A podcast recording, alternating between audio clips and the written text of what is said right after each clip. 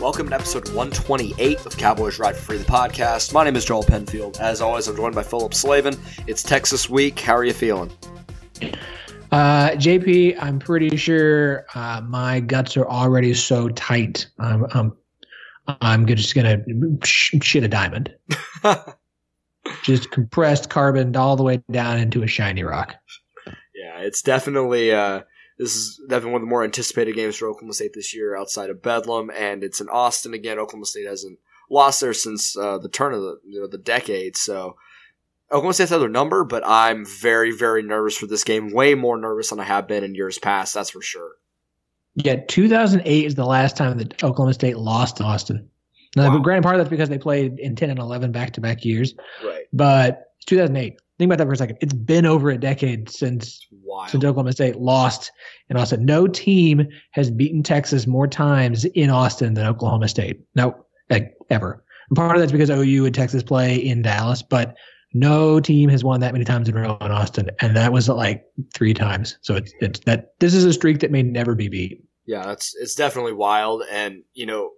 Because Oklahoma State's gone into to Austin since two thousand ten and beaten them every time, you have a little bit of confidence going into this game because they know what to expect. But this is a different Texas team than they played even last year, which was a really a pretty solid team as well. So this is going to be a battle for sure. And if Oklahoma State comes out of this game with a win, I need I'm going to need to temper my expectations just a little bit because I will want to go nuts.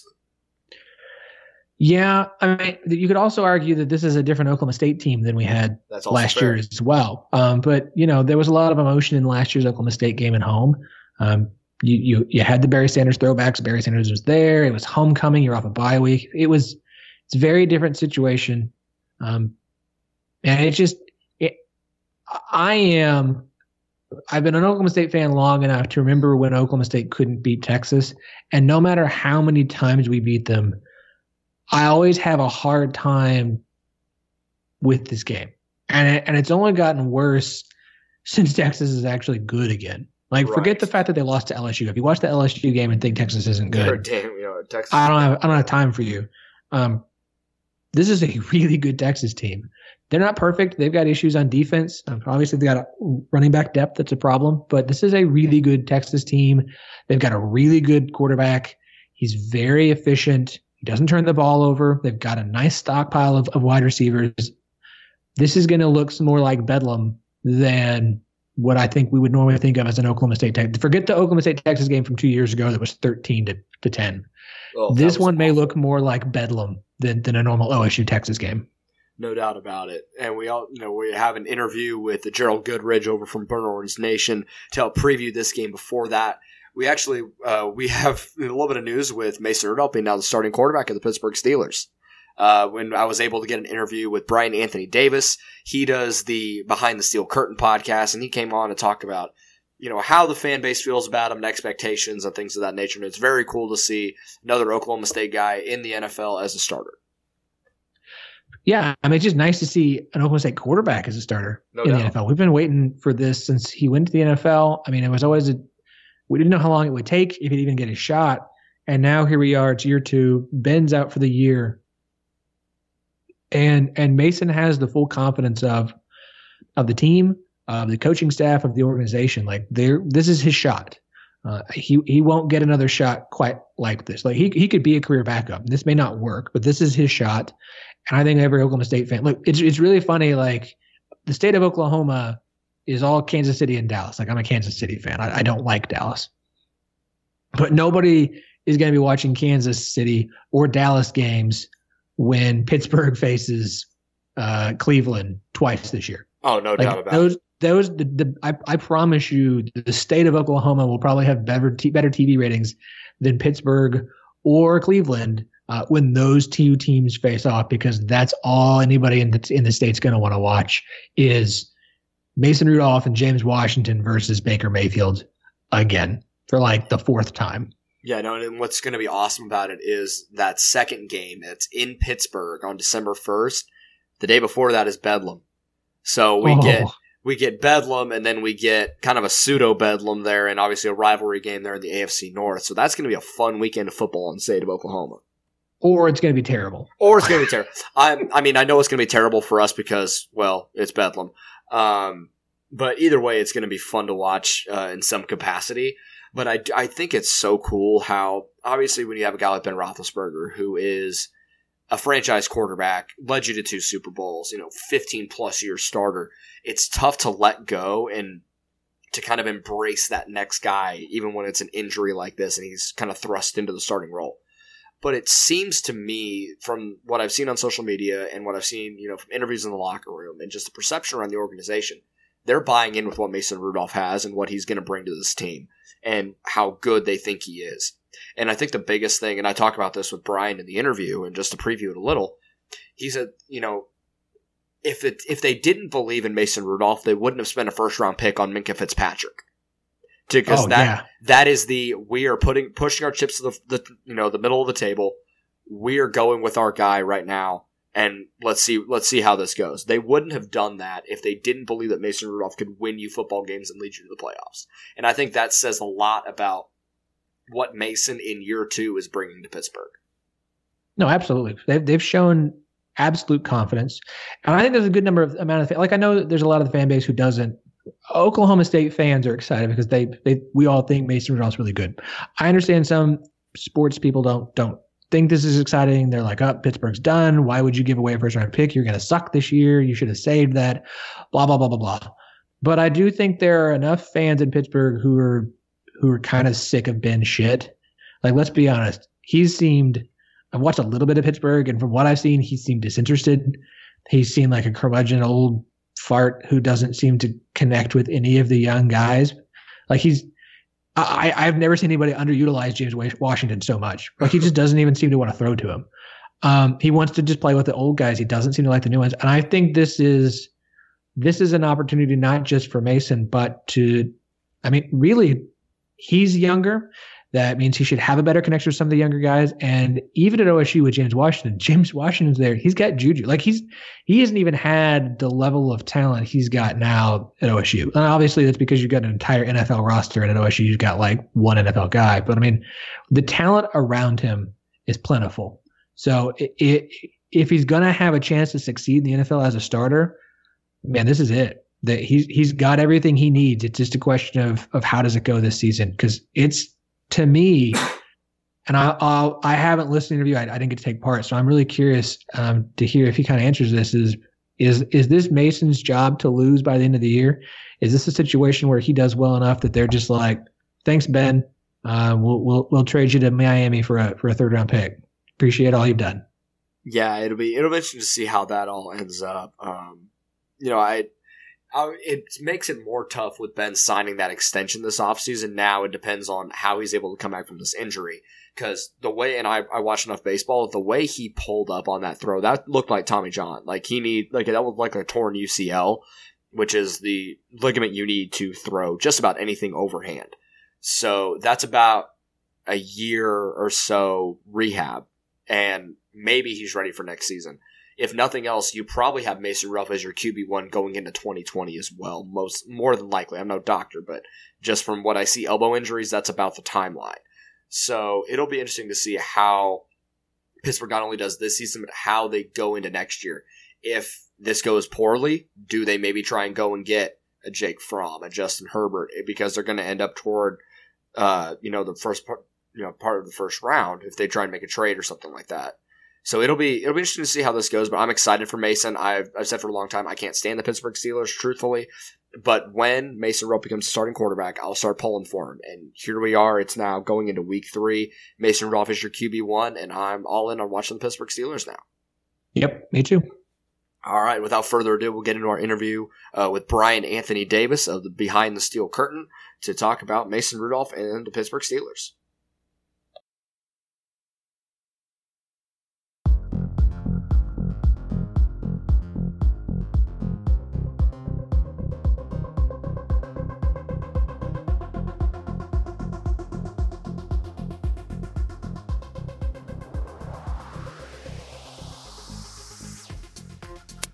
And I'm joined now by Brian Anthony Davis. He is the podcast co- uh, host of the Behind the Steel Curtain podcast, the Steelers S B Nation uh, affiliate there. Brian, thank you for joining me.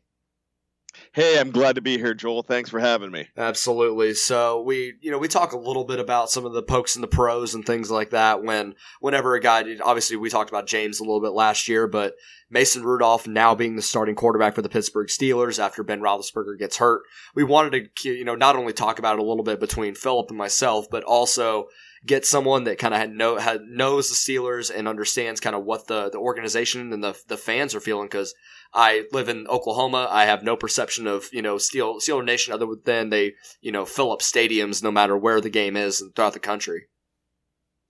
Well, you know, I'm glad to help. Uh, when this whole thing happened, um, it wasn't a surprise because uh, Ben had not practiced a full week last week. He took a Wednesday off, and uh, one of the reasons, uh, you know, he takes a lot of Wednesdays off, so not a lot of people thought too much about it. Um, but when his elbow... Uh, when he was holding his elbow, I was with uh, one of my Behind the Steel Curtain colleagues, Dave Schofield, and he looked over at me and said, you know, uh, that looks like Tommy John, just like that. And he's like, I'm, I might not be, I might not be right on, but he could be out a long time. Um, so that's the immediate thinking. But I want to be perfectly honest with you. When that happened, as much respect as Steeler Nation has for Ben Roethlisberger, they just endured six quarters of very bad play from Ben, um, something they're not really used to um, from the former Hall of Famer. But when you're only playing three series in an entire preseason, there's going to be some rust. But now we're looking at the fact that it might have been a little more than just rust going in uh, to the problems that he's having. So when Mason came in, um, basically he had a whole half to digest it, knowing that he was coming in, because this happened right at the end of, right before halftime. So people knew Mason was coming in. I believe he got mentally prepared for it. And I think Steeler Nation was excited to see what he could bring uh, because the results weren't good um, the beginning of that game. Yeah, it was very interesting. I, I well, the minute that I saw Mason was coming in, I saw the Adam Schefter tweet that Ben was out, and so I immediately found any way that I could to kind of keep track of the game and see how he's doing. Obviously, his first pass uh, goes off Dante Moncrief's hands, which is nothing new for the first two weeks, gets picked off, but then he goes and still throws for over two hundred yards, two touchdowns, and the perception that I was saw, you know, obviously social media can be a little bit of a funhouse mirror and kind of distort what we actually see in reality, but it seems as though Steelers fans are extremely excited to watch Mason Rudolph for the rest of the season and see what he can do as being drafted as the future guy, now the present guy, taking over for Ben Roethlisberger, who's going to be a Hall of Fame quarterback. Well, you know, I would definitely say we are, because uh, there was a lot of change um, in perception of Mason Rudolph from uh, year one to year two. There was, uh, you know, a lot of the uh, the less educated fans were like, well, he's a number three. He didn't win the backup job as a rookie. That's a problem. Um, now, look, that was by design. It was he was designed to be the number three all of last year. Um, he had a spot on the fifty-three, but they went with Josh Dobbs, not because he was better, but um, because he was had one more year of experience, and to uh, definitely redshirt Mason Rudolph last year. That, that was the plan all along. This year, the thought was was that if he's worth his salt, if he's the guy that they traded up for, which they definitely traded up for uh, with in the third round, um, and they actually had a first-round grade on Mason Rudolph when other teams did as well. Um, Cincinnati was really thinking about him, and uh, Pittsburgh had no problem jumping past, leapfrogging Cincinnati to go ahead and, and get a, uh, a future quarterback that they believe could be Ben's successor. So um, when going into the season, it was expected to see what he would do, and he seized it. He had a very good preseason. Um, in fact, excellent preseason.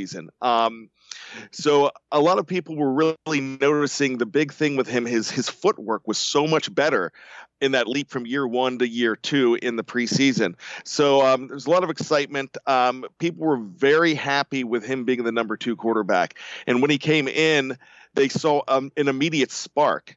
Um, where Ben freelances a whole lot, um, Mason had a lot more precise routes to deal with. And when he threw that first ball, he threw a perfect ball to Dante Moncrief. Um, Moncrief, I worry about him because he is public enemy number one after, uh, I'd like to say after two games, but after one game. Um, he, that was a perfectly thrown ball, went right off of his hands, right up in the air, and that's why it's intercepted. And that's, you know, a good reason. Uh, that's partially a reason they lost that ball game. Um, Mason had a very good showing. Um, down the uh, down the stretch, um, they did have an opportunity uh, where they did go three and out. Um, so he had an, a chance to win the game. He uh, did not go ahead and do it, but overall, he led the team on three scoring drives in that fourth quarter. So, yeah, there's excitement. And uh, the team must be excited because you don't go ahead and trade a first rounder if you believe that you're going to tank the rest of the year. Yeah, going and getting Minka Fitzpatrick tells me that there's a lot of trust from Steelers brass in what Mason Rudolph can do this season. Is, you know, obviously going oh and two to start the season is never good, especially in the N F L. That can really put you behind, especially, you know, in an A F C North where the Ravens seem to be a pretty decent ball club as well. But what seems to be the expectation for the rest of the season? Is it try and, you know, maybe try and sneak into that wild card spot? Do, do people really think Mason can lead you to a division title? What What are people thinking right now? Well, you know, what the thought all year is that, uh, look, Baltimore is a very good club, um, but it, they've also played, they play, I mean, they the played Little the Sisters of the Car- Poor. Yeah. You know, when you're playing the Dolphins and the Cardinals, so you're playing the worst team in two thousand eighteen and unequivocally at this point, the worst team of two thousand nineteen, the Miami Dolphins. Um, you know, the bar is not raised. But no, this is a good team, but uh, they're not expected to go twelve and four. They're expected to be uh, an eleven and five, ten and six team, maybe a nine and seven team when things get rough. You'll see exactly who the Ravens are this week when they play the Kansas City Chiefs. Um, I take the over, by the way, on that oh, absolutely. game, um, because there's going to be a lot of points.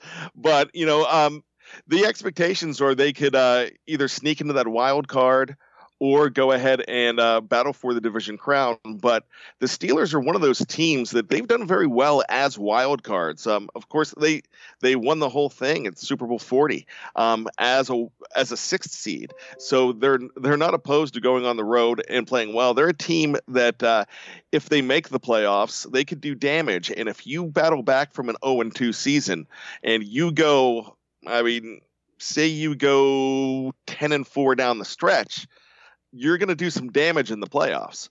Um, with that being said, big test this weekend. You're going to San Francisco. You're taking on a two and oh team that uh, seems to have a much better defense. Um, they have some weapons, especially in George Kittle. Garoppolo's coming coming along. So if you can go ahead and beat that team where you traditionally do terrible on the West Coast. Mike Tomlin only has uh, one win in the uh, Pacific time zone. Oh, wow. If you go ahead and count the Cardinals, he has uh, the Cardinals and Broncos. He has three wins in his career out there. So out West is rough for Mike Tomlin teams, but this is a team that uh, that I'm proud of. Uh, just w- the way that uh, that they have banded together as a team with all of the garbage with Le'Veon Bell and Antonio Brown last year. Um, they uh, we called them Team Kumbaya in the uh, in the preseason. They seem to be a team that has banded together. David DeCastro came out right away and said, "No one, nobody wants it more than Mason Rudolph, and we are going to rally behind him." And I would not be surprised if uh, if you see an upset this weekend. Uh, I might be crazy, and I don't know if I speak for a lot of Pittsburgh fans because everyone, everybody's already penciled them in an oh and three, and we do have the naysayers that say you just traded away a uh, a top five uh, pick next year, which the team would have never done if they didn't believe that there's still fourteen games left in the season and a playoff spot to be earned. Right. So another guy, obviously another Oklahoma State player, one of the best wide receivers to ever come through Oklahoma State, and James Washington showed some flashes last year, seems to be a pretty popular guy among Steelers fans. Now you get that Rudolph to Washington connection that was fantastic in Stillwater. And we all thought as Oklahoma State fans that that was it. You know, once they left Stillwater after their senior seasons, they both end up in Pittsburgh. And now Mason Rudolph is your starting quarterback. I, I imagine we're going to see that connection more than once, and that's definitely going to take pressure off of a guy like Juju Smith-Schuster as well. And I'm sure that's got to be exciting as a fan well, to see the offense like that. Well, here's the thing. Even before Mason Rudolph was in the equation, everything you heard from Steeler fans was get James Washington in the game because he's the X factor to go ahead and take the onus off of Juju Smith-Schuster. Um, he caught passes from Mason Rudolph um, last year in the preseason. And uh, this year in the preseason he did, but he also caught passes from Joshua Dobbs too. No, whoever was throwing the ball to him, this guy was getting open and he was doing exciting things. Then all of a sudden you go week one against the New England Patriots, Dante Moncrief gets ten targets, only catches three balls and has ninety percent of the snaps. James Washington has right around forty-nine, fifty percent of the snaps, and everybody's scratching their head. Now, the great thing that this does is you go ahead and bring in James Washington. You kind of have two number ones now. And the reason I say that is because you can't deny the connection that the two, I'll call them the Steel Cowboys, have together because these guys, they've done it so long. You've seen it. They had an awesome rapport with each other.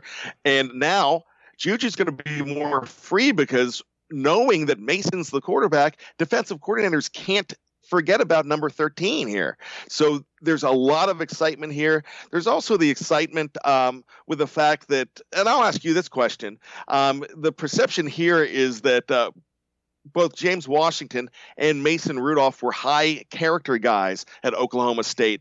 And that's everything that we've seen so far here in Pittsburgh.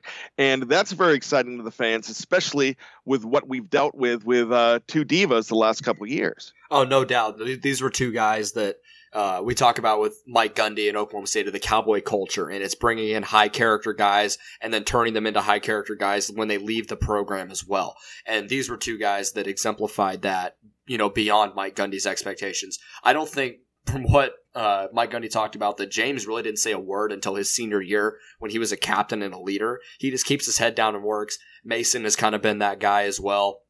You know, obviously almost a three over a three year starter at Oklahoma State. So you have two guys that, you know, in, in a blue, and they're both blue collar working guys, just like the city of Pittsburgh. It fits in that culture perfectly of the city. And th- these are two guys for the long haul that I think Steelers fans are going to be very excited about. You know, the, the city wants to fall in love with these guys, and they already have. Um, Mason said all the right things um, in the post-game uh, press conference the other day. Um, one thing about uh, James Washington that I want to bring up is with the whole Antonio Brown thing about getting called out. Um, on that same uh, infamous uh show, Ben Roethlisberger's show, where he called out Antonio Brown, he called out James Washington. James Washington comes out this year and says, I'm glad I got called out. called out because it got me a chance to work harder and uh, I got the trust of my quarterback and uh, I just want to be on the field. So everybody notices the the high caliber of character that this guy has, and uh, the fans have fallen in love with them. Um, just for that, he's he's not a flashy guy like Juju, but uh, he he falls perfectly in line with what you get from Juju Smith-Schuster.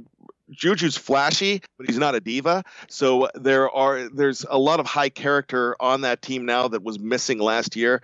So, I mean, character counts, I know, uh, but, you know, definitely you have to have the ability. And these guys have the ability. They they spent a two and a three on them last year and actually traded up to get Mason Rudolph. So they're ready to cash their chips in on these guys and uh, and see what see what they bring at the table.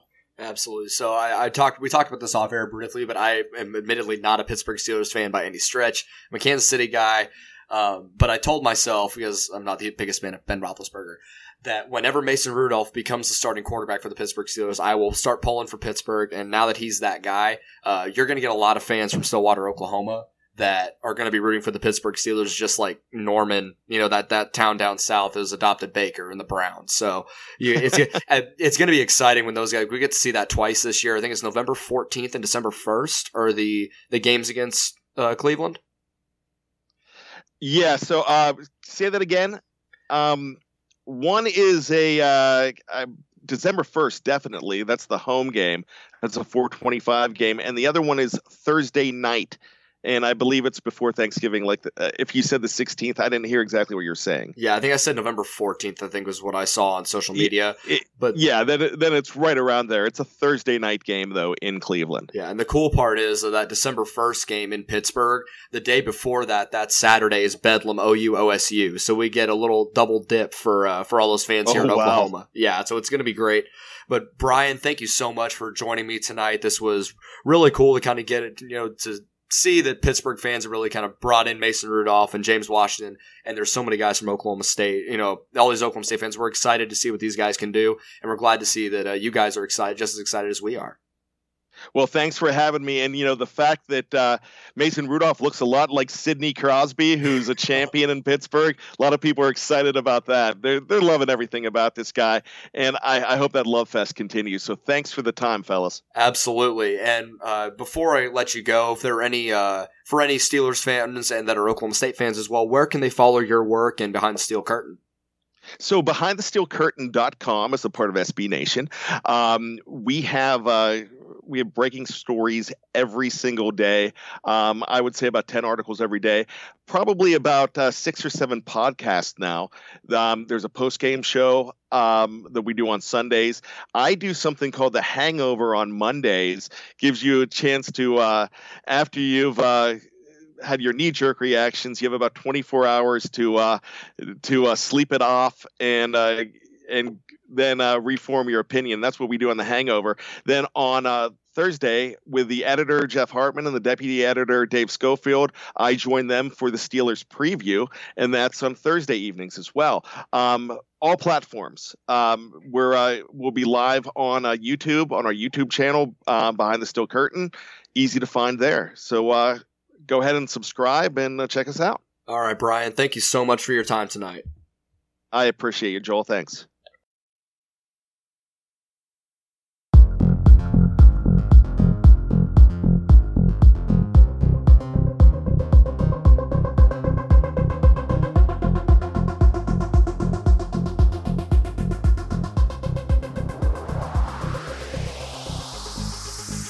Philip and I are now joined by Gerald Goodridge. He works, he's a writer over at Burnt Orange Nation and also runs the Longhorn Republic podcast, and he's here to help us preview the game in Austin this weekend at Te- between Oklahoma State and Texas. Gerald, thank you for joining us.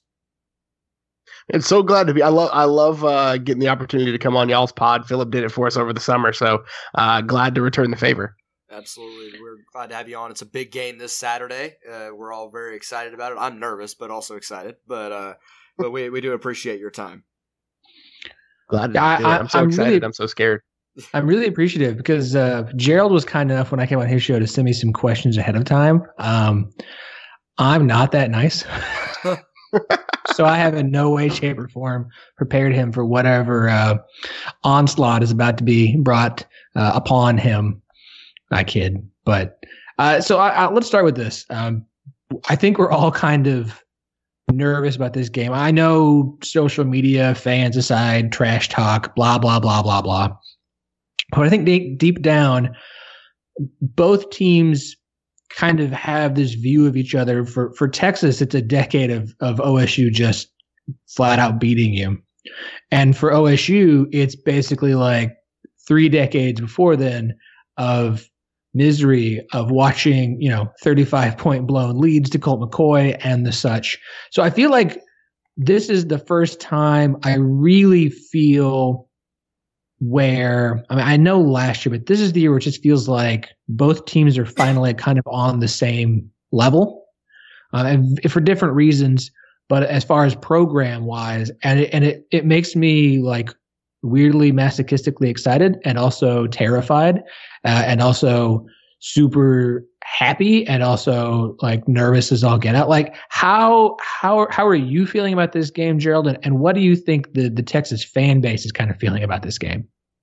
Uh, I have personally been very non-committal on social media because I've already been tagged in Old Takes Exposed a couple of times this year, and I'm not going for the hat trick. So I'm like really trying to just temper uh, my expectations. I think overall the fan base is is in the same vein, cautiously optimistic. I think with the way that the offense has been playing the last few weeks, they, there's been cause for optimism, but then we've also seen the way that the defense has been playing and, and what Tylan Wallace has done to secondaries thus far. Uh, there's that there's that weird mix of, I think the offense can do it, but I don't know if the defense can. So there's that weird mix of optimism about what the offense can do and pessimism slash we've been hurt before about what the defense is going to bring to the table. So that's it, it's a weird mix of of emotions there. So when looking at this game, you know, obviously we saw a really good game between Texas and L S U. And what, you know, without being, you know, you don't need to go too far into the weeds of it, but overall perception, what did that game show you about this year's Texas team? That Sam Ehlinger is as good as we thought he could be, uh, and that the offense, when it fires on all cylinders, can compete with anybody on a national level. Uh, I think that's what we learned about the offense specifically. I think the defense uh, is that there's still there's a ton of talent, but there's not a lot of game reps and there's not a lot of depth. And I think those are the same things that we knew heading into the year. There's a lot, a lot, a lot of talent. And when they're put in good positions to, to win, they can make plays, but they weren't really able to come up with that one stop that they needed to put them over the top. And so I think those are the, really the two lessons uh, that, that Texas fans learned about that team is that, again, Sam Ehlinger is a guy that can will you to, to win, but only if the defense can come up with a stop and not give up fifty points. So obviously running back's been a, a bit of an issue. And I think that I think the lack of depth is kind of overstated because, and especially at games like this, like you want to have a couple guys, but really you're going to lean on your primary ball carrier. And for, I mean, even at this point, Oklahoma State and Texas, like your secondary ball, ball carrier is technically your quarterback. So, so really you have your two deep at running back. But at this point, how much of a concern is it for Texas to still just have Ingram and, and Ehlinger and then whoever else just happens to be there this week? And I think it, it depends on on which Ingram shows up. Uh, he is a very cerebral guy. He's a very um, contemplative, kind of in his own head guy.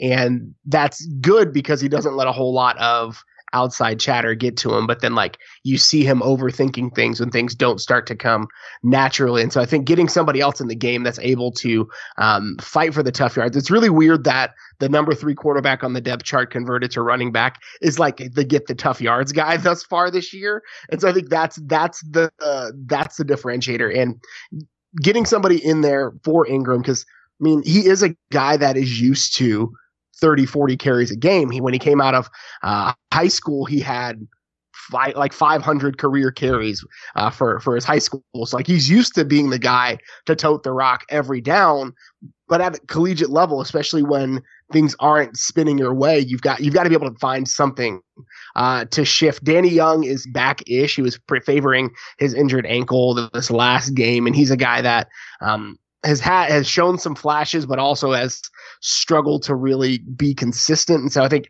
it's it's important for Texas to be balanced because I mean for any offense, right? Like when when you force a team to be one dimensional, then the the pendulum of advantage automatically just swings to the defense, right? If I know you're gonna have to pass the ball, then you have to pass the ball. So the the importance of Texas having an option at the in the running game, especially because if Ehlinger gets hurt, Casey Thompson, he's a good quarterback, but he's unproven, right? He's a good recruit, I can say, but we don't know if he's a good quarterback. So uh, I think that being able to limit the, the hits on Ehlinger uh, is a big, big reason why Texas needs some depth.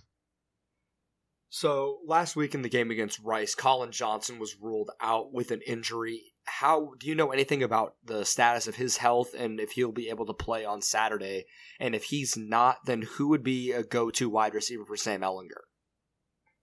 So uh, in his Monday press conference, they Coach Herman said that Colin Johnson's on the list of guys that are probable. So like that's the official word. Everything that the conversations I've had with people were like, if it wasn't Rice, Colin would have gone against, you know, on Saturday. So I think it's a situation of them being able to, you know, just them knowing that they could probably rest a guy who needs a little, little bit of load management. He generally um, is like on the receiving end of double teams and things like that. So giving giving him a couple of uh, beats of rest. Now, if he can't go, um, Malcolm Epps is a guy that slots into that spot. He's a redshirt freshman. He's six seven.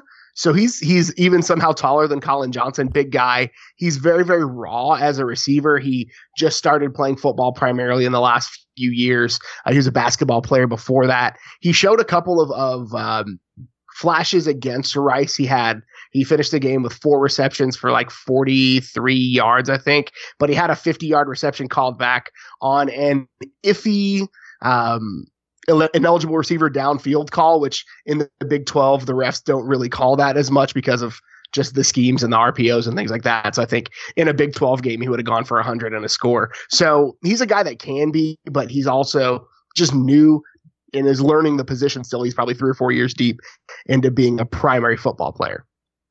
Yeah, speaking of wide receivers, Devin Duvernay has kind of been just like a revelation. I watched that L S U game and, and I Like I, I've I'd heard of him, but I'd certainly never like not like that. Like, what is it about this year? Is he just kind of figured it out and it's clicking, or was that a, a one game kind of showcase? What what kind of what can he bring to this game on Saturday? So the the the crazy thing about the the Herman Beck offense is like that guy in the inside slot is is going to be a stud, because if you look at the, the last like three years. In that offense, you had Reggie Hemphill-Maps two years ago, who was a breakout star, weirdly, like out of nowhere, transferred out and um, is is not playing at a, at a Power Five school. Last year, Lil Jordan Humphrey in that same spot was able to have a breakout year, almost twelve hundred yards, nine touchdowns, declared early for the draft. Literally, like Wednesday morning, was was promoted to the fifty-three man roster for the Saints. Um, and then Devin Duvernay in that same spot is able to um, – take advantage of it. I think part of it is teams are like choosing to pick their poison against Texas, and it seems a lot of times schematically they'll roll a safety over the top of Colin Johnson to keep the six foot six guy from just going down the sideline and raising his outside hand. Uh, so I think that's part of it, where they choose to bracket him and the guy in the slot is able to go off, and so they kind of pick their poison and they're still dying from it. And the other thing is he's he's a he's a combination of being an incredibly fast guy and like He's a he's a cra- he's stronger than he looks. I think he, the the story is, is maybe apocryphal, whatever. But like the coaches wouldn't let him put more weight on the squat rack when he was maxing out over uh, in in the the kind of the the pre spring practice. Like he maxed out one of the one of the highest levels uh, of a wide receiver that they would let him go. So like he's he's a he's a combination of of strength and speed, and then he runs pretty solid routes. He's tough. He put uh, Grant Delpit on his rear end a couple of times, which is just just a beautiful thing after Kirk Herbstreit spent most of the first quarter um, worshiping at the altar of Grant Delpit. So I think it's just a combination of his athleticism and the scheme really coming together to be a, to be a perfect pairing. So after that, you know, going back to the L S U game for just a second, you know, L S U showed that they actually know how to throw a forward pass for the first time in God knows how long. But since nineteen sixty-three, some, I think. Something like that. Yeah, something to that effect. But they were able to be really effective in the pass, especially over the top with Joe Burrow, who threw for four hundred seventy-one yards. How do you feel about the secondary of Texas, and how do you think Oklahoma State would be able to exploit it? Is it just continuing to go over the top like that? Or, you know, how do you, do you think they'd be able to shut down Tylan Wallace, or what, what are you thinking about it?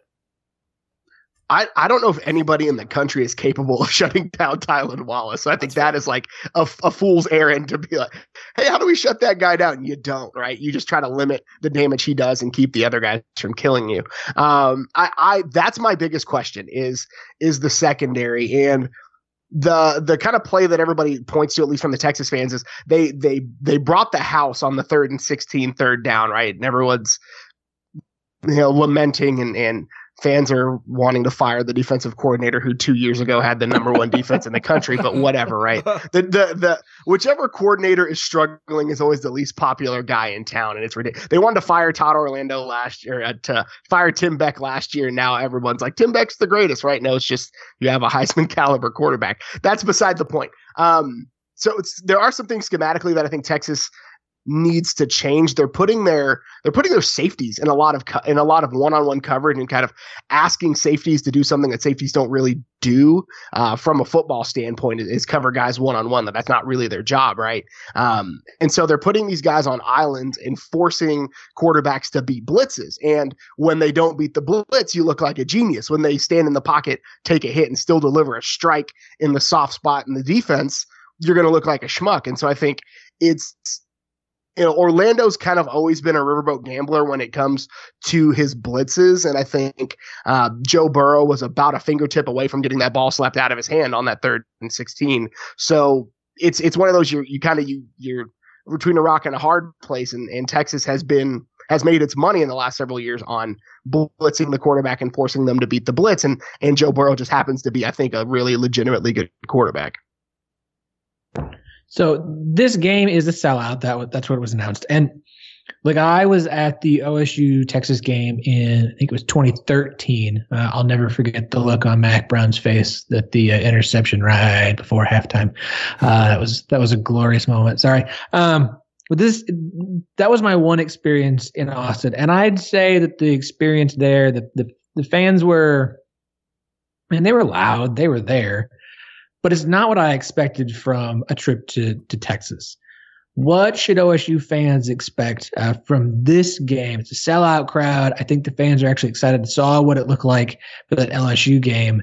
And and with this being probably the best Big twelve team that, that, that Texas has at the home schedule, should we expect um, a pretty, pretty raucous environment uh, on Saturday night? I think I think what you've seen in the last two years is, is pretty indicative of what you expect. Uh, there, the the game day experience around the stadium previous to last year was just so weird. It was kind of dead.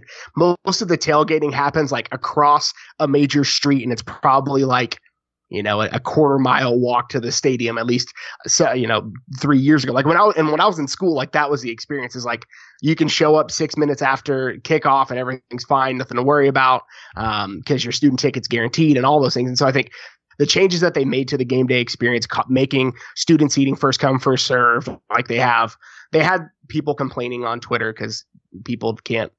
Whatever. I'm I'm not going to go on that rant. Like people complaining on Twitter about, oh, I have to sit in the sun for three hours before the game.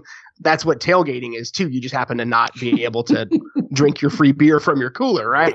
Uh, so, um, but the the student seating being first come first serve forces students to get there early. Like I would just walk from my apartment that was about a quarter mile away from campus when I started hearing uh, things gear up, uh, and so that that's a change. the the the Bevo Boulevard and all those things where they're bringing people and making around the stadium an event is getting people there early. And so I think um, expect a raucous crowd, even though there are like three thousand seats missing from the south end zone because they're doing some construction there. Um, expect it to be loud, expect it to be raucous. I mean, you, you saw what happened. I, I think back to like the U S C game last year where fans were just screaming and going crazy. I was at that West Virginia game last year, which didn't turn out the way we wanted it to, but that was just an incredible fan experience. I think uh, expect Texas to have a legitimate home field advantage for probably the first time uh, in this crazy ten-year span of, of Oklahoma State absolutely owning Texas on the road. I I saw something on Twitter, and I, and I forget who posted it, and I don't want to scroll back through to try and find it, so oh well. But somebody made what I thought was an interesting point. Was that it, it obviously O U is Texas's primary rival, but most schools have, you know, you have your primary and then you have some other rivalries.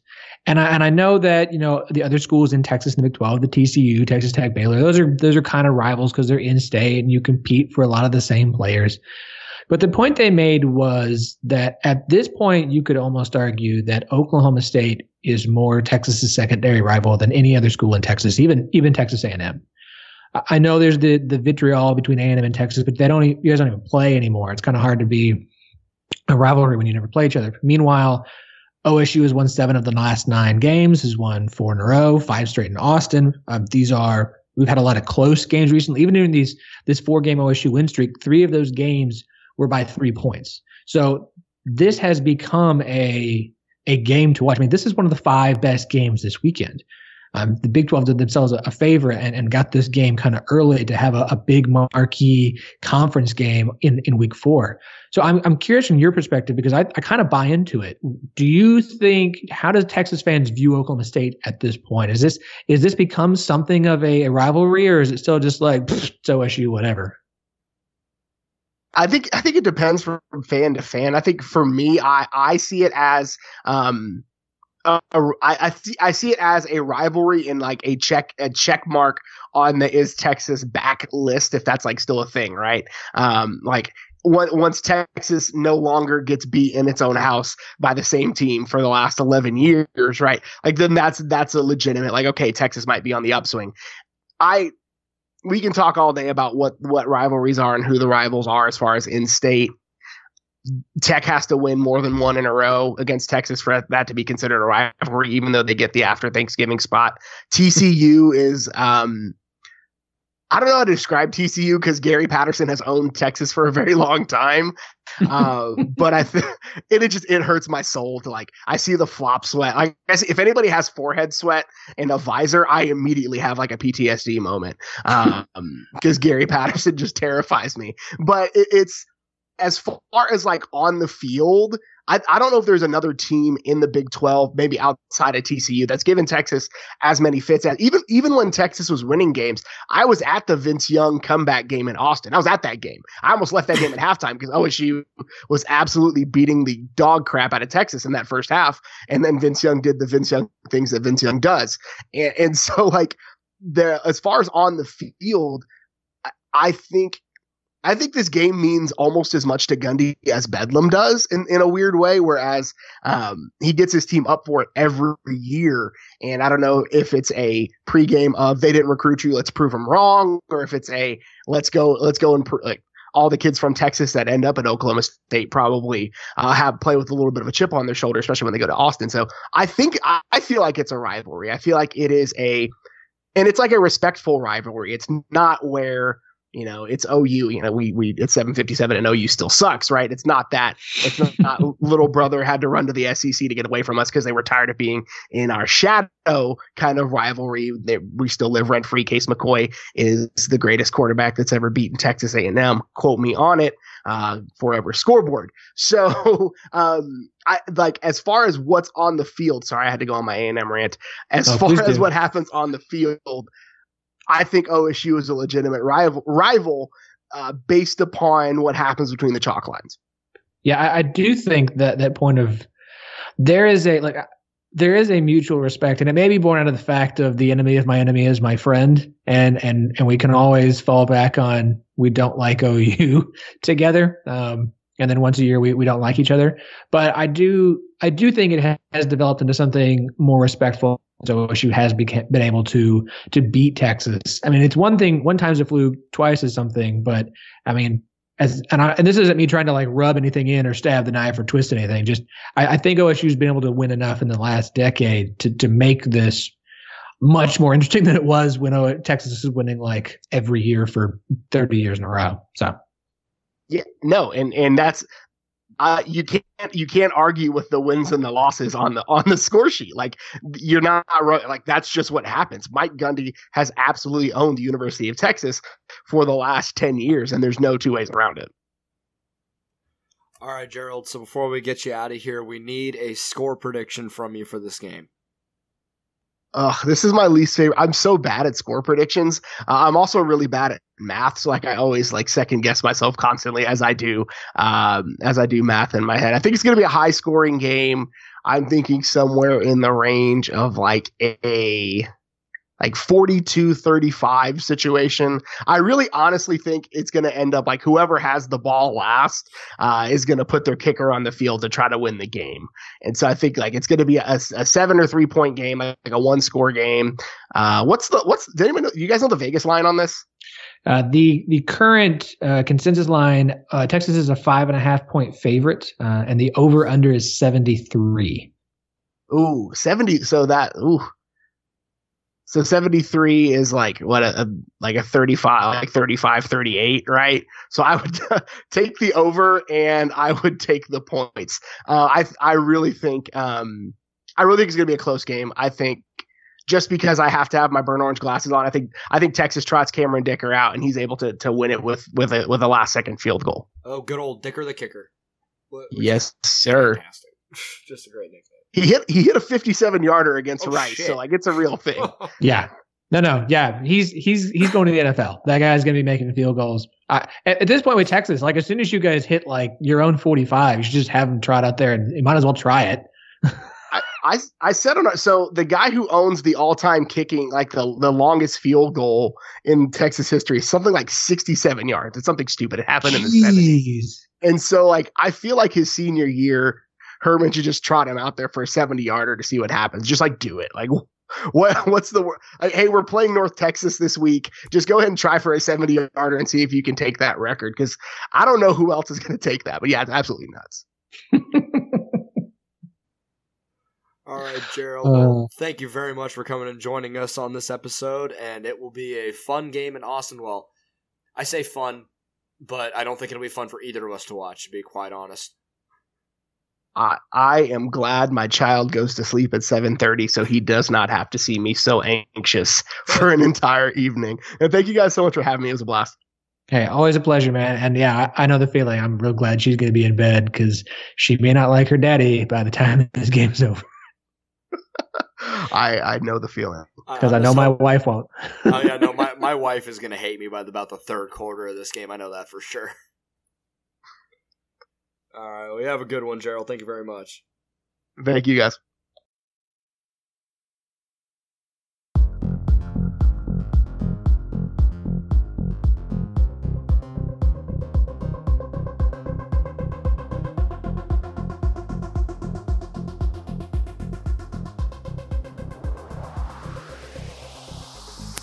Thank you to Brian Anthony Davis of Behind the Steel Curtain and Gerald Goodridge of Burnt Orange Nation for joining us for two great interviews in a packed episode this week.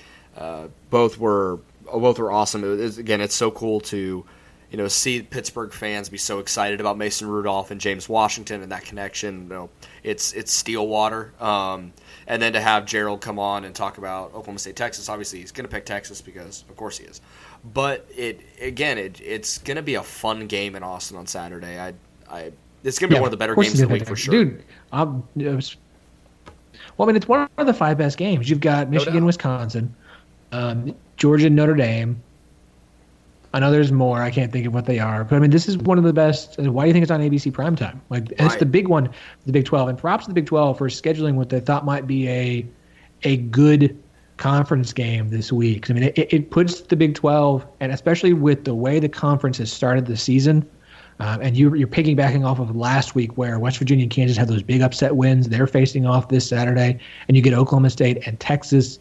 Uh, this is this is a big opportunity for both Texas and Oklahoma State. It's a big, big opportunity for the Big twelve to have a, a showcase game. I think this, whatever happens in this game, I think it's going to be a really fun game, uh, especially fun for non-Oklahoma State and Texas fans who are probably going to sit there just ready to explode because of how anxiety-filled this game is probably going to be. But it's it's going to be, I, like I said to Gerald, this one I think is going to feel like Bedlam, far more than it's going to feel like a normal O S U-Texas game of, of years past that we think of, of you know games in the twenties or that thirteen ten game. This is going to be a Bedlam game of, hey, defenses, if you can get one stop, that'd be great. Man, this this game is going to do a number on my liver. I know it is. Oklahoma State sports make me drink anyways, but man, I feel like it's going to be rough this weekend. So our Sunday pod might be painful. Well, here's your other thing for Oklahoma State, and I, and I, and I don't know how much to buy into this stat when it comes to a game this big. Uh, obviously, Texas is a favorite. Uh, you're in Austin. Texas is good. This isn't some like fluke game, but Oklahoma State is two and five in their last seven Big twelve openers. Yeah, like that's that's real. They were five and two after after the. After years one and two for Gundy, where he lost the first two, they won five in a row. But since twenty twelve, they're two and five. And they've lost the last three in a row. And some of those are fluky. You have that weird road loss against West Virginia that I don't, I still don't understand. You had the the was it the twenty sixteen loss to Baylor that was so weird, and it wasn't even a it was an okay Baylor team. O S U was far better than Baylor, but they still lost that game. Like there's it's just something about Big twelve openers have become a problem for Oklahoma State. And I wonder if that's played into kind of the mindset of, of why they've been so vanilla. You know, the last two years, last year they threw everything at Boise State. It was a huge game, and they beat Boise State, and then there was a massive letdown the next week. Two years ago, you know, it was the, the game against, at Pittsburgh. The, you, you first played the game is a ninety-one-yard touchdown pass, and it just blew Pittsburgh out. And there was all this great talk, and Oklahoma State's offense is unstoppable and blah, blah, blah. And you face T C U, who turned out to be pretty good and, and, and just and just got beat. And I, I look at this game and go, one, we're not coming out of non-conference with an overflated sense of what this team is. There, there's a little bit. Too many people are talking about how unstoppable Tylan Wallace and Chuba Hubbard are, and I really wish they'd shut up and stop it. Because um, I'm just like, no, no, no, we've done this two years in a row. Just tell us that we're not any good. That would be better. Um, but but from a from a fan perspective, I know we're all excited, but it doesn't feel like the last two years. We're coming out of this. We're about to go face a Texas team that's a good Texas team. It's you know this isn't some fluky opener. I don't know that this is going to. If, if Oklahoma State loses, I don't think it's fair to just lump it in with the rest of them because of because of what the situation is. But I'm I don't look at the at the past of what's happened and apply it towards how I feel about this year, because I do think they've made some adjustments. I do think the schedule is very different, and I do go into this game with a lot more respect for this opening Big twelve opener than maybe we did the last two years where we're just like, it's Texas Tech, we're going to beat them. We do every year. It's T C U. They were terrible last year. Like, I think this is a very different opener than we've had the last few years. Yeah, it's one of those where we've seen it in years past where Oklahoma State has played up and down to whatever competition they're playing, especially in conference play. So you wonder, you're playing the number twelve team in the country on the road. I think Oklahoma State shows up, and it's at least a dogfight. I don't think they lay an egg like they did the last, the previous two years in their conference opener, even past three years, really. So I think this game is going to be better than we've seen conference openers in the past. What do you want to see? Like, what's your, you know, couple big things that you want to see this week for Oklahoma State? There's there's one thing in particular that I really want to see. I mean, there's a lot of different things I would like to see. Um, I, I'd like to see them have some defensive line depth. That would be good. Um, I'd like them to see. I'd like to see more of the second half defense that they they had against Oregon State and Tulsa in the first half against Texas. But what I really need to see is this. Spencer Sanders has to go to his other wide receivers. Yes. Texas is not going to let Tylan Wallace just just be out there without another, without a safety or or someone else keeping an eye on him, without some other coverage on him. He's not going to be just left one on one like he was against Tulsa. And and Tulsa, you know, credit again to their cornerbacks. They did a good job, but I think Adam Lunt made the point good, because I. I never thought it was a matter of Spencer Sanders didn't have the arm strength. It was always just, why can't he seem to put the ball in front of of Wallace? And, it, and it's a timing issue. He's and and this all goes back to why I'm glad he didn't play last year. He he's holding on to the ball too long, and so he's not getting the ball out early enough so that Wallace can go to the ball in stride and keep going to the end zone, because he would have like three times last week had had Spencer gotten the ball where he needed to. But he's leaning on on, on Tylan too much, and we have too many different wide receivers who are good. Dylan Stoner is good. Landon Wolfe is good. McCray has shown he's a solid wide receiver. C J Moore can do things. Texas is not going to let Tylan Wallace be open. I, I think Tylan will, will get some looks and will get some catches. Tylan's not going to have a monster day this year week. I just don't think he's going to. Spencer is going to have to throw to his other receivers. He's he's going to have to look off Tylan. He's not going to be able to fall off him. He is going to have to look to the other guys. And if he doesn't, O S U loses this game, and, and probably pretty badly. If he will if he will target the other guys, if they want to go ahead and start throwing to the, to the tight end, I'm fine with that. If the Cowboy back, if Jelani Woods wants to get a few targets and catches, I'm all for it. But I need to see Spencer. I need to see Spencer throw the ball to Stoner. I need to see McCray get the ball. I need to see C J Moore get the ball. I need to see Landon Wolfe get the ball, because if he doesn't, if he just forces things to Tylan Wallace, this game could get ugly quickly. Yeah, I think my biggest takeaway kind of piggybacks off that a little bit, but it's I want to see how they open up the offense a little bit to what you know without doing too much for your redshirt freshman quarterback, but enough that we're not seeing kind of the vanilla and the the basics that we've seen the last two weeks specifically uh, against McNeese State and against Tulsa. I think if Oklahoma State opens up the offense a little bit more, I'm curious what they're able to do and how effective they're able to be, because obviously it's not on film for Texas to exploit.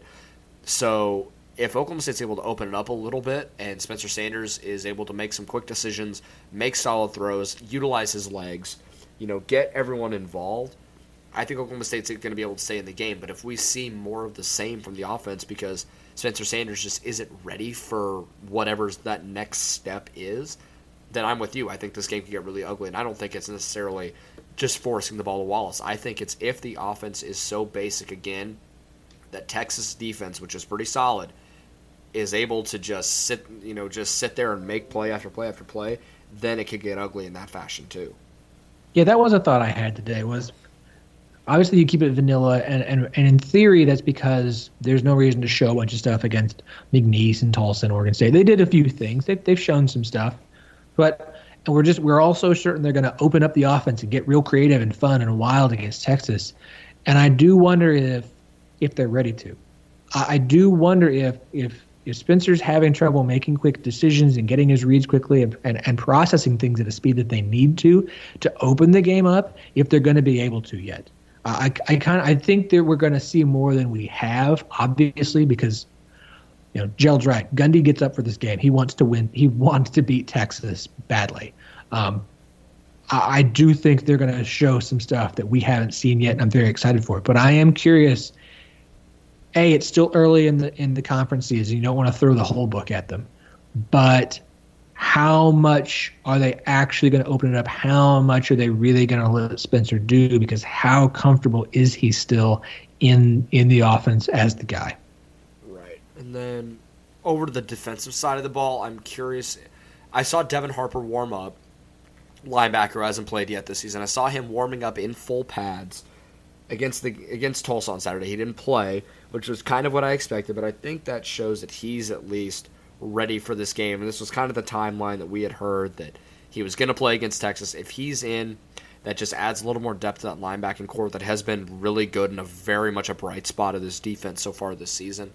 But you also need Brendan Evers healthy. You need Sione Asi healthy. You need Israel Antwine to get into action as well, because you can't have a duplicate of that defensive line getting exhausted like they did against Tulsa, because not only did Zach Smith at times kind of pick you apart and Shamari Brooks, but now you have Sam Ehlinger, who is just going to run it right down your throat until you stop it on those little design Q B runs. And you know, saying Ingram at running back as well, that they can just run at will at times like we've seen a little bit. And they're going to be able to if you have a very thin defensive line. Again, if those guys are healthy, then I think you're able to neutralize that at least a little bit and force Ehlinger to throw. And I think that's where Oklahoma State needs to – that's where they have to play on the defensive side of the ball. If they can get healthy this week, and we won't really know that too much until game time because Gundy's pretty tight-lipped about it. Uh, but for now, my hope is that the def- the defense, especially the defensive line at linebacker, gets healthy. If I'm Mike Gundy – I am parking my ass in the administrative offices at Oklahoma State and saying, I'm not moving from this damn chair until you figure out what's going on and get, get me Israel Antwine. Like, we're three weeks in. Okay, fine. We've made it without him. It's it's big boy time now. I don't know what this administrative issues are, but I'm not leaving this offense until he's able to play on Saturday. And if that means that I'm sitting here for the next three weeks because you still can't get it figured out, then so be it. But get him eligible and make it happen for Saturday because we need him. Exactly. So do you have any defensive thoughts, or do we just want to go right into a score prediction uniform? Honestly, defensively, I just want to see him get a couple stops. I, I, I know that's lame. That's not very – look, I, I'm not Adam Lunt. I'll just be blunt. Um, I just need to see him get a few stops. If if they can if they can keep Ehlinger – from beating them with his legs, okay. Like I, that's that's the only thing. I, I, you're not gonna be able to stop his legs and keep him from from, from passing efficiently because nobody can seem to pick him off. You can pick him off. I, I'll shut up. That, that's what I want. I want you to pick him off once, and I'll feel good. Right. So, but what's interesting is that you know, as simple as saying, "Oh, I need them to get a couple. I want them to get a couple stops." As simple as that may seem, in a game like this, where it's going to be an offensive shootout, we're going to see, you know, probably thirty-five plus from each team, two stops probably wins you the ball game. Like, that is just simple as that. Yeah, no, I agree. Do you have a score prediction in mind? So, Texas is favored by five and a half right now. It's an over-under of seventy-three. Man. Um... I think this is a high-scoring game. I think it's back and forth.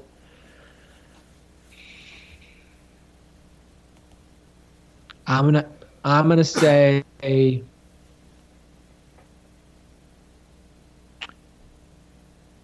uh, I keep hearing people talking about I'm a, I'm, a, I'm afraid that Dicker's going to line up and kick a game-winning field goal, and I think I can kind of see that happening. So I'm I'm going to go something like forty-one to thirty-eight, Texas. forty-one. I'm thinking right now. I'm thinking forty-five forty-one. I don't, I don't know if it's going to be a game-winning field goal, but I think Texas. I just I pick early when I we did our early season predictions, where we had that graphic and we picked all the games. I originally picked Oklahoma State against Texas. But the more that this week has kind of worn on, the more I just don't know if Oklahoma State's going to be able to pull it off. I think they're going to keep it close, and I think they're going to at least show, hey, we can hang with any team in this conference and any really, you know, top team in this conference. But I just think Texas is going to be able to pull it out in a close game here. I think we see what a redshirt freshman Spencer Sanders looks like. He's human. If they're able to take away Tylan Wallace, if Chuba Hubbard's neutralized, this is going to be a, it's going to be a rough game for Oklahoma State. But I think they at least are able to hang around, but they're not going to be able to pull it off. If this game was in Stillwater, I'd pick O S U. I agree. O- I agree. O S U hasn't had to go to Austin and deal with a, a fan base that's excited and rowdy in a night game. Like I, I, I do think that the Texas' fan base is back to actually having providing something of an impact. Um, I picked this as a loss to begin the season. Uh, I there's nothing I've seen, and I, I know how well Chuba's played. I know how well Tylan's played. There's nothing I've seen that has convinced me that, that I should change my my opinion on this. I think it's close. I just, you know. It, This just feels like the end of the streak, and I, I can't believe they've they've O S U has been able to beat them this many times in a row, and this many times in Austin. This one just feels different. I I will take Texas. I think O S U keeps it close. I just man, I just this feels like one where Texas is gonna get it. Yep. And do you have a uniform? So I was correct last week. Let's hope you are this week. Hmm. Texas, what does Texas wear at home? What is it? White, orange, white? It's the white, white, ugly, burnt orange, and white. Yeah. Um, and I really want to. I really want to pick reverse and say orange, white, orange. I think they go. Hold on. What did they wear last year? What did they wear last week? They wore. It was the white, white, orange. Man, if they had done white, white, orange last week, I'd pick it this week, but. Night game, Austin. I'm. I picked it last week. I'm gonna pick it again. I'm gonna pick black, white, black. Black, white, black. I th- I could see that one for sure. I'm gonna go a little bit different. I'm gonna go tricolor, and I'm gonna go with orange, white, black. With Ooh. the that chrome orange helmet with the, the giant Pistol Pete head. It's kind of that's what I'm thinking right now. I think that would be a good look on primetime. Yeah, it's hey A B C primetime. You need to go out there and look your best. No doubt. Look your best. So I think that wraps up our preview of the game against Texas. Before we get out of here and wrap this one up, the confer- the Big twelve conference schedule for Cowboy basketball dropped earlier this afternoon, and there is this. I think it's a pretty decent schedule for O S U. It's going to be tough, obviously, just because the Big twelve is fantastic, but there's a yeah. lot of primetime games, a lot of great opportunities for national exposure. I, I think overall it it doesn't play as brutally as it did last year. Well, A, you should have a better team this year than you did last year. For sure. Um, you got a very nice non-conference schedule. I, it's it's it's kind of has a it's a it's a schedule of runs. You open at Texas Tech, which is good grief. What would open your your conference season? You get a very nice run of West Virginia at T C U and then Texas. I think West Virginia and Texas are going to be better than last year, but they'll still be at the bottom. T C U is going to be, I think T C U finishes in last place. That's a nice three-game run. Then you get Baylor at home, which is going to be tough, at Iowa State, at A and M, Kansas, at Oklahoma. I know A and M is not very good, but a road game at A and M smack dab in the middle of the second-best team in the conference, a top-five team in the conference on the road, Kansas at home, and then at Oklahoma. That's a rough stretch right For there. Sure. It really is. Then you get T C U, at Baylor, at K-State, Texas. I mean, it's just it's a, it's a tough schedule because you're playing the Big twelve. But I... A lot of people are kind of high on, on Oklahoma State being a, a, a team that can not just be better than last year, but actually get to the top half, make it to the N C double A tournament. I think this is the year they do it. I'm not sure I can pick them finishing top five, but I can see sixth and sixth place in the Big twelve is good enough to make it.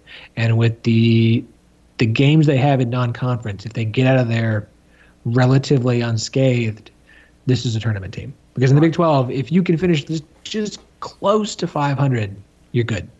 Yeah, I, th- I think this is. I think Oklahoma State and the, with this schedule, like you said, there is that really good run to start. And if they can get, you know, if they can go three and one, four and one to start before that stretch at Iowa State, A and M, and then Kansas, O U, I think they put they position themselves pretty nicely to finish in that middle of the pack in the conference in that fifth, sixth spot. And I don't think it's unreasonable to think that Oklahoma State could finish higher than six in that fifth spot. But like you said, I, I think if they can finish in that area, they're a tournament team, and I want to watch this team in March so damn badly. We've needed it. Ugh. I think I think Boynton has assembled a team, and I think now that he has truly started to get his guys in here, and this is really a full roster of them almost, this is going to be, you know, really kind of a, a you know a springboard of what we're going to see with Mike Boynton if they're able to get there. Three big Monday games. That's huge. You get a game on A B C and a game on C B S. Bedlam is on Saturday both times. This schedule is like there's still more Saturday home, road games and home games, and that seems to have been a trend. But I, this is a much more friendly schedule for Oklahoma State than than there was last year. And I know there's some games on E S P N Plus, and everyone's got thoughts on that. And, and and we were going to talk about that. We'll save that for next week, since next week's O S U Kansas State games on E S P N Plus, and I have some thoughts, and it's probably not what everybody else thinks because it I don't it doesn't upset me the way it does everyone else. But so be it. Um, I like this schedule. There's a lot of opportunity for this schedule. Um, and I think they have an opportunity at the end of the year to, to, to put some wins together. You finish with Iowa State, Kansas State, and at Texas. That's a uh, – there's a lot of opportunities here. I, I see them. Um, like I said, I like that three-game stretch.